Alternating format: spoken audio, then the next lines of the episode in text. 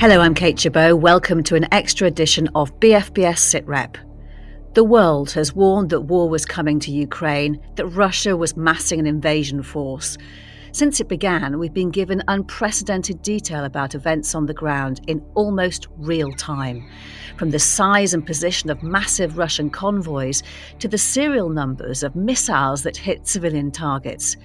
We know these things not from secret intelligence, but what is known as OSINT, open source intelligence. Images, videos, and intercepted conversations can be found right across the internet. The military professionals call it a transparent battle space. However, it's an army of amateur analysts who are collating, checking, and sharing the information for all of us to see. But how do they find, check, and understand the truth amid a sea of data and misinformation? Well, one amateur analyst guides us through the world of open source intelligence. Hi, my name's Kyle Glenn. I'm the co founder at the Twitter account Conflict News and also a co host of the OSINT Bunker podcast. So, Kyle, what's your day job? Uh, my day job, um, I work for a clinical research company um, in the kind of proposal side of things. So quite far away from what I do on social media, Twitter and stuff like that. Yes, but it does sound like it's analysing detail. Um, what open source intelligence work do you do? So I do um, a mixed bag, really depending on what I'm looking at on that specific day. So I look a lot at satellite imagery, uh, mostly from you know free satellite imagery, which is open to absolutely everyone and I also kind of scour social media, Telegram, Twitter, um, you know, the Russian Facebook equivalent, VK, things like that. Just looking at trying to find what's happening um, at any given moment, you know, especially at a moment in Ukraine. You, you, describe it as a hobby. How much time do you spend on it? Um, oh, that's, that's the question. Um, I'd say on a on an average day, um, on top of my kind of normal work, my day job, I'd spend maybe between three and five hours, maybe more sometimes, um, in, in addition to you know like my normal work day. So you know it can, it can be a long long day. I mean the the day of the invasion, I'd say you know on top of my work day, I probably spent another six to nine hours probably mm. on on Twitter and you know looking for information. Um, you know the attack in Kramatorsk, obviously a lot more time. You're looking for evidence for that. So it really does vary. But um, I, I try to at least, you know, first thing in the morning, I'll try and look, and then around lunchtime, and then towards the end of my day, that's when I'll spend the most of my time kind of looking for information, trying to see if there's anything significant that's happened. What are you looking at at the moment? What's your interest um, today, this week? Uh, at the moment, I've been looking a lot of um, at satellite imagery, especially from Mariupol. Um, you know, from from the reports there, it seems the city is maybe days away from being fully captured by by Russia. Um, so you know, it, it's it's really useful the satellite imagery. You know, you can use um, you know certain lenses or filters. I don't know how to describe it, but you can you can see fires burning in cities. Um, and I've been using it myself. You can literally track the front line of the battles moving through the city just by from where the, the fires are burning. So I'm really looking to see if there's you know more recent imagery to see you know where where the battles are happening, and you know that'll give us an idea of of how close um, you know Russia is to fully capturing it. And what attracted you to this line of uh, interest? Um, so I've always kind of I've always been interested in the impact that social media has had on how you know war and conflict and protests have been covered, especially in the last decade or so um, I kind of you know really kind of caught my attention back in 2011 um, with the Arab Spring. Um, I followed that very closely, and then obviously the the wars in uh, Syria and Libya, which uh, you know happened as a result of those uprisings. Um, again, they were very heavily um, covered on social media about both by you know people living in those countries and people fighting in the wars. So that that was really interesting to me. Um, and then you know 2014 came around and there was the the Maidan protests in Ukraine. I was on uh, Reddit at the time, and they were looking for people to help run a, a live a live thread just you know, just like you'd see on any kind of major news site when it's like breaking news, you know, just constantly updating uh, what was happening. Um, so I helped out with that for a little while. Um, you know, I met like-minded people, and we created the the conflict news Twitter account from there, which at, at the time focused, you know, primarily on Ukraine after the the protests, um, the annexation of annexation of Crimea, and you know the, the invasion into the Donbass region in 2014, and then it kind of we it kind of uh, turned into focusing more on a you know worldwide focus um, in 2015 after ISIS moved from Syria into Iraq, and you know obviously mm. we know we know what happened there. Um, yeah, so it's just yeah, it's always been something I've been interested in, especially you know in the last ten years or so. And what is it you want to achieve? Um, well, that's a great question. It's not something I've really thought of, you know, in terms of like wanting to achieve. Um, but you know what? What I try to do is, um, you know, j- just provide a little bit more context, provide, you know, information for, you know, for the wide for a wider audience to see and be able to make their minds up. You know, we found with a lot of um, a lot of reporting, especially um, in the early days of, of the build up of the of the of Russia around Ukraine and stuff like that. There, there was you know there was a lot of headlines and a lot of articles, but little in the way of, of evidence. So you know a, a newspaper might say you know there's there's 80,000, 100,000 Russian troops on the Ukrainian border. Um, but you know there'd be no photos, there'd be no videos. There'd be, you know, there'd be nothing to kind of back up that claim, and you know, people were obviously very skeptical. Um, you know, the war in Ukraine been going on for eight years, and it seems, you know, like I've been following a lot of time, it seems, you know, every year there was, you know, a rumor or a report or a claim that Russia, okay, this year is the year Russia are finally going to, you know, go for it and invade again.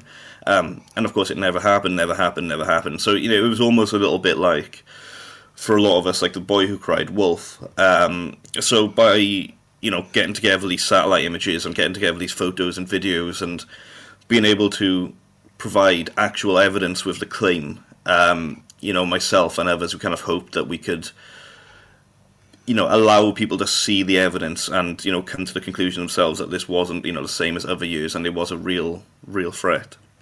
And in the Ukraine conflict, what are your most important sources of information and what can they tell us?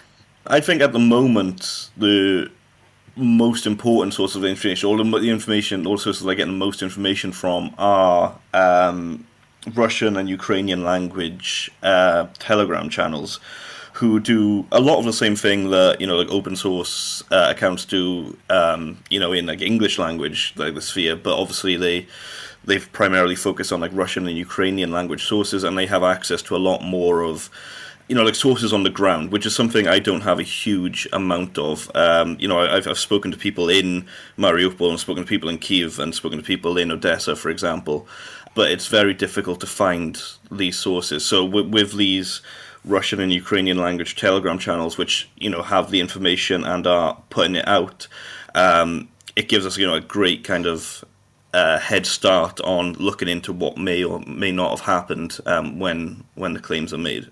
So, do you actually speak Russian? Um, I don't. No, um, I've kind of over the last year, you know, we, we, looking over so many, you know, videos from TikTok and from Telegram and stuff like that, you start to pick up phrases and and individual words. So you know, I can maybe recognize a place name or the name of a person. I, you know, just just from being exposed to that same thing over and over again, I, I you know I wouldn't be able to see it, you know, mm. normally.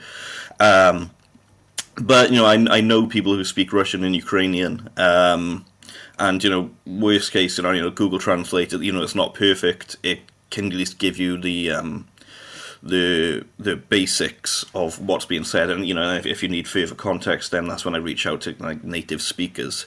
The uh, the wording that was written on the missile, I mean, I use Google Translate to you know to to at least look into that, and that's where I first kind of said, you know, I think the the word on the missile was for children specifically, but obviously you know in context, I believe uh, I was told by like a Russian speaker it meant like for the children, as in you know, this is for our children or in revenge for children or, or something along those lines. So obviously, Google Translate doesn't always give you the um, yeah the meaning, the, the real meaning. Yes, exactly, exactly. But it's great to you know, give you at least a, a, a little bit of a, a start, you know, give you the initial kind of translation.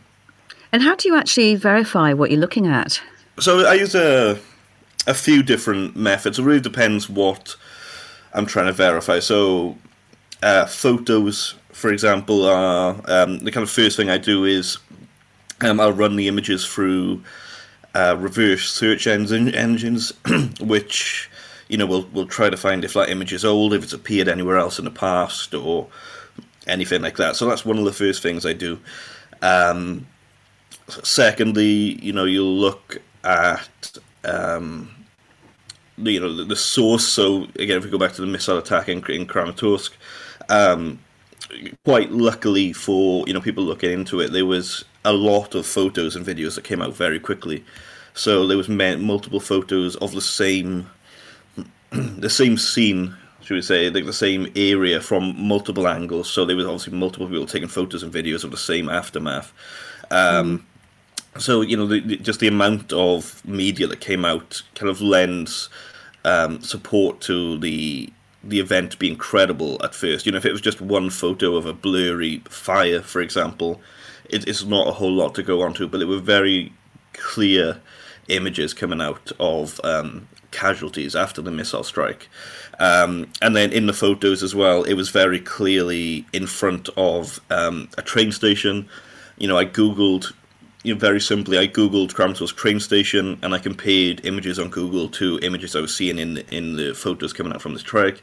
Obviously, they matched up. I looked on Google Maps, um, you know, Google satellite images, you know, and you could compare images from the from the um, you know, from the images that were coming out, you could compare them to images on, on you know, satellite images. Um, so very quickly, it was, you know, evident that, you know, that particular event was, you know, one recent, especially, you know, definitely that day, and two, it is where people were saying it was. So, you know, I'll use a, a handful of different things, you know, from, you know, Google to uh, Google Maps, um, and then, you know, just standard images, just to try and look into into images. Um, videos are a lot a little bit trickier um, because there's no real foolproof way of searching if a video is old or not. Um, mm. I believe Amnesty have a tool which you can put a YouTube video in, like the URL of a YouTube video, and it will give you a few screenshots, um, not screenshots, or like you know a few frames from the video which it thinks are relevant, and then you can you can and then you can search images for those frames of videos, and maybe you'll find that that video exists somewhere else. But again, it's, it's not foolproof. The the main thing you know I use and others use is you know I'm in multiple different group chats and, and, and, and, chat rooms and stuff like that. And if a video comes along, one of the first things people do is they'll post it into one of these chats and say, you know, is this has anyone seen this before? Does anyone think this is credible? you know, what do we what do we think of this video? Yeah. Um, and then you know there'll be a collaborative effort then of, of people looking, you know, thinking, okay, can we? Does this look like Ukraine? Can we find exactly where it is? It's claimed to be in this city. Can we find exactly where this was filmed? Is it recent? It'll be a collaborative effort of trying to verify the video before before we post it. And what's uh, the most important or surprising discovery you've made analysing open source intelligence? Um, I think the most surprising thing, especially prior to the invasion, was how Russia wasn't going to any real lengths to hide what they were doing. Um, you know, they were they were every day um, for months leading up to the invasion. Um, there were dozens of videos posted on on TikTok of trains carrying Russian equipment, military equipment, towards the Ukrainian border. Um, you know, they were they were placed they were they were storing this equipment in um, already well established military bases. You know, bases which you know you can just find openly on the internet. Um, and and then you know through satellite imagery we could see the size of these bases were increasing to a you know a huge size and again, they were, they were making absolutely no secret about what they were doing or what they were planning, it seemed, for, mm. for many, many months. I mean, there will be people listening to this who may be mm. thinking anyone can post anything on the internet, leave the yes. intelligence the professionals, you're just making things harder. How often do you get that kind of reaction, and what's your response to it? quite like luck. I don't get a huge amount of comments like that, luckily. Um, but I, you know, I have seen people say say similar things. Um, and it seems it's it's very difficult because there are. I mean, the amount of um, like OSINT accounts that exist on social media. There's obviously it's going to range from you know good accounts to bad accounts, as in any kind of sphere, any kind of industry. You know, there, there are accounts. You know, people like um, Bellingcat, for example, who started. You know, Eliot Higgins. He started from exactly like myself. He wasn't a professional. He wasn't you know, employed by anyone. He just started off on, on, you know himself in in the war in Syria, and you know, right now they've got one of the most successful you know companies in this industry ever. I think you know they it's they want you know the world leading um, Bellingcat. You know they did very, a lot of excellent work on the MH17 shoot down in Ukraine. Um, I believe they provided a lot of evidence to the Hague in regards to that. Um, so you know it shows that amateurs like like them well not so much amateurs anymore they're not but like you know like myself and like others you know they can have a use as long as you know we're being careful about what's being shared you know there, there was a lot of talk about um, especially in ukraine sharing videos and photos that well videos and photos that were shared from uh, you know people living in these cities and then people were locating where the video was shot from, and then obviously, you know, locating exactly where that person lives is obviously very dangerous. Mm. Um, so it's something that you know myself and others have, have taken a you know a real effort to to not do. In the uh, early days, early weeks of the war around Kiev, um, I remember you know having to message a couple of times, you know, journalists who were on the ground there who were actively filming and posting videos of the fighting as it was happening, and you know, filming Ukrainian positions and filming where they were in cover and filming where the vehicles were moving and stuff like that. If you know, if, if I'm seeing that footage, then obviously you know Russia has seen that footage, and you know it was footage that was being posted posted almost in real time as the battle was unfolding. So mm. um, it's not just amateurs who I think can can have cause issues. It's obviously obviously you know professionals as well. You know people have to be very careful about about the accounts they follow and about you know the the information that's being shared. You're clearly very passionate about this. Are you tempted to give up the day job and do intelligence full time? Um, it's definitely something I've considered and definitely something I've looked into. Um, but it's it's it's very difficult. Like you know, I've uh, I, I don't have a university degree or or anything like that. You know, I'm completely self taught. So you know, when applying for jobs, it's um, they, they're normally looking for someone maybe a little bit more professional than myself. Mm.